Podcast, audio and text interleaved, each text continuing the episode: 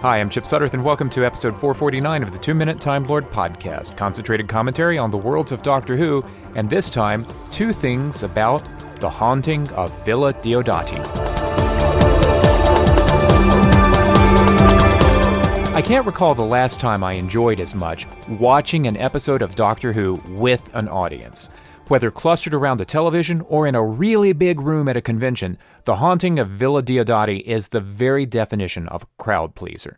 A classic haunted house story, buttressed at one end with humor, including possibly the greatest cold open in the show's history, and at the other with a classic science fiction antagonist, the Doctor's second greatest nemesis.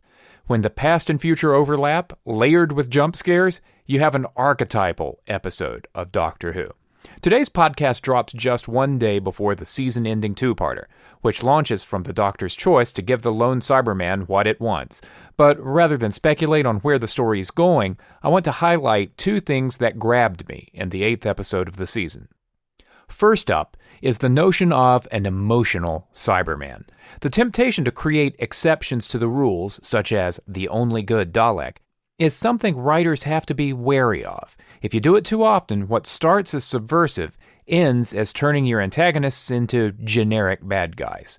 In the end, default Cybermen must remain emotionless, or they're no different from default Daleks. It works in The Haunting of Villa Diodati for two reasons.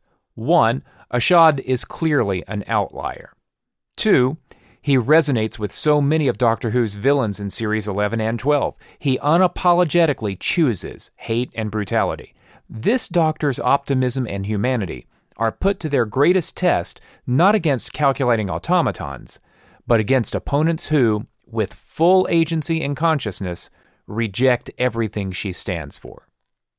Second, when she's up against such high stakes, then everything she's been trying to convince herself of that she's one of the fam in a flat team structure just has to fall away.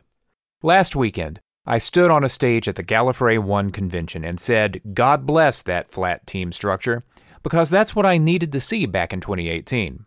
Try as the doctor might, though, she can't hide her responsibility or her power from her friends. Or should we call them companions now? I don't know that this is a breaking point between them, but it's a moment like the 10th Doctor saying that he can't spend the rest of his life with Rose, or the 12th admonishing Clara for her fragility.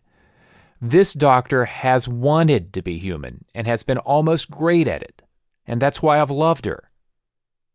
But she can't be human. Series 11 was accessible, simple, mostly warm, and welcoming. As we approach the end of Series 12, it has built a more complex scaffolding from that necessary foundation. The Doctor is more complicated, the stakes are higher. And a two parter that's been building ever since we met Oh the Spy Master is almost upon us. Let's talk about it tomorrow.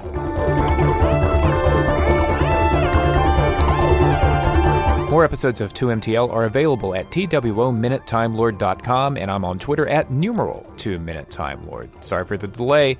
Gallifrey 1 was all consuming, as you might tell from Radio Free Skaro episode 729, in which I made a bit of an appearance praising a flat team structure that immediately got discounted in this week's episode. Thanks. See you next time.